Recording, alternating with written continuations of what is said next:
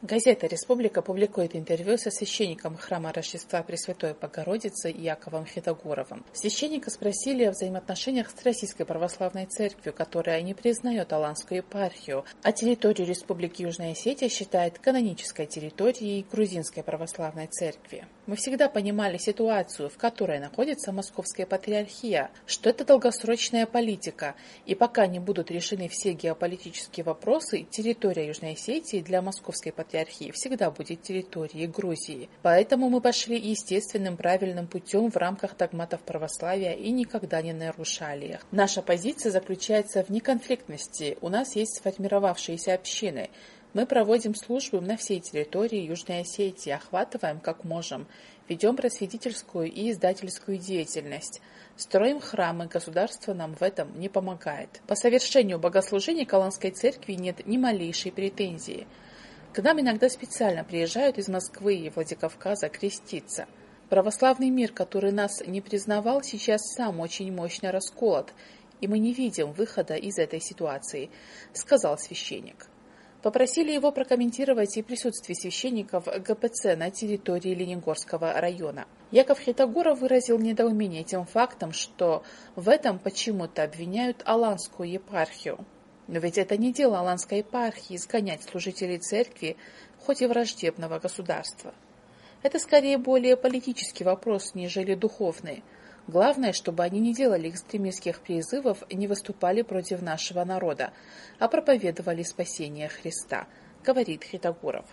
Также он объяснил, почему не считает возможным соединение с Московской патриархией.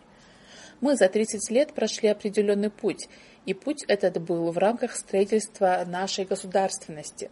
Добились определенных результатов, как в политическом, так и в церковном смысле. Путь от катакомбной общины до Аланской епархии с правопреемственностью той великой митрополии – и этого выбросить нельзя. Сейчас уже речь может идти не о присоединении, а о взаимном признании наших церквей, что с точки зрения политики уже произошло говорит Яков Хитогуров.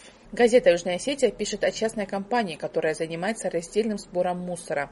По словам основателя компании «Чистый мир» Владимира Тедеева, предприятие функционирует пока два месяца.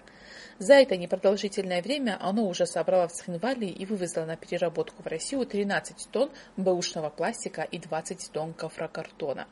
Это первый подобный случай в республике. Мы собирали только использованный гофрокартон и полиэтилен. Однако с расширением складов мы скоро начнем сбор и других компонентов вторсырья. Позже займемся и металлоломом. Также очень хотим и надеемся, что со временем сможем взяться за грязную одноразовую посуду и старые автомобильные шины, цитирует бизнесмена газета пока он работает с предприятиями и торговыми точками, но планирует пополнить свой реестр доноров и населением города. Предприниматель уже организовал прием вторсырья у граждан и организаций. Расценки варьируются в зависимости от вида компонентов твердых бытовых отходов, их количества и условий доставки на предприятие. Например, за отдельные виды пластика компания готова платить от 5 до 20 рублей за килограмм. В статье предоставляется и номер телефона, по которому желающие могут обсудить возможности сотрудничества. В идеале в планах Тедеева, чтобы в каждом доме сортировали мусор и заплату сдавали. В социальных сетях активно обсуждают заявление МВД республики об инциденте с участием депутата Гарри Мулдарова. В ходе рейдов сотрудники МВД хотели обыскать домовладение гражданина Южной Осетии – Депутат Гарри Мулдаров, который оказался соседом данного гражданина, попросил правоохранителей предъявить разрешение. Согласно статье 177 УПК РФ, проведение осмотра жилища возможно лишь с согласия лица, проживающего в домовладении, или на основании судебного решения. У сотрудников не было ни того, ни другого, написал Мулдаров на своей странице Facebook. Через некоторое время разрешение принесли и обыск провели. Молдарова поддержали читатели. Буду голосовать за того, кто реально сможет реформировать эту прогнившую правоохранительную систему, ничего не имеющую общего с охраной прав и законных интересов граждан, пишет пользователь Тимур Кукойта. Эльза Гучмазова пишет, ничего нового, все это ожидаемо, даже как-то чуть-чуть запоздали.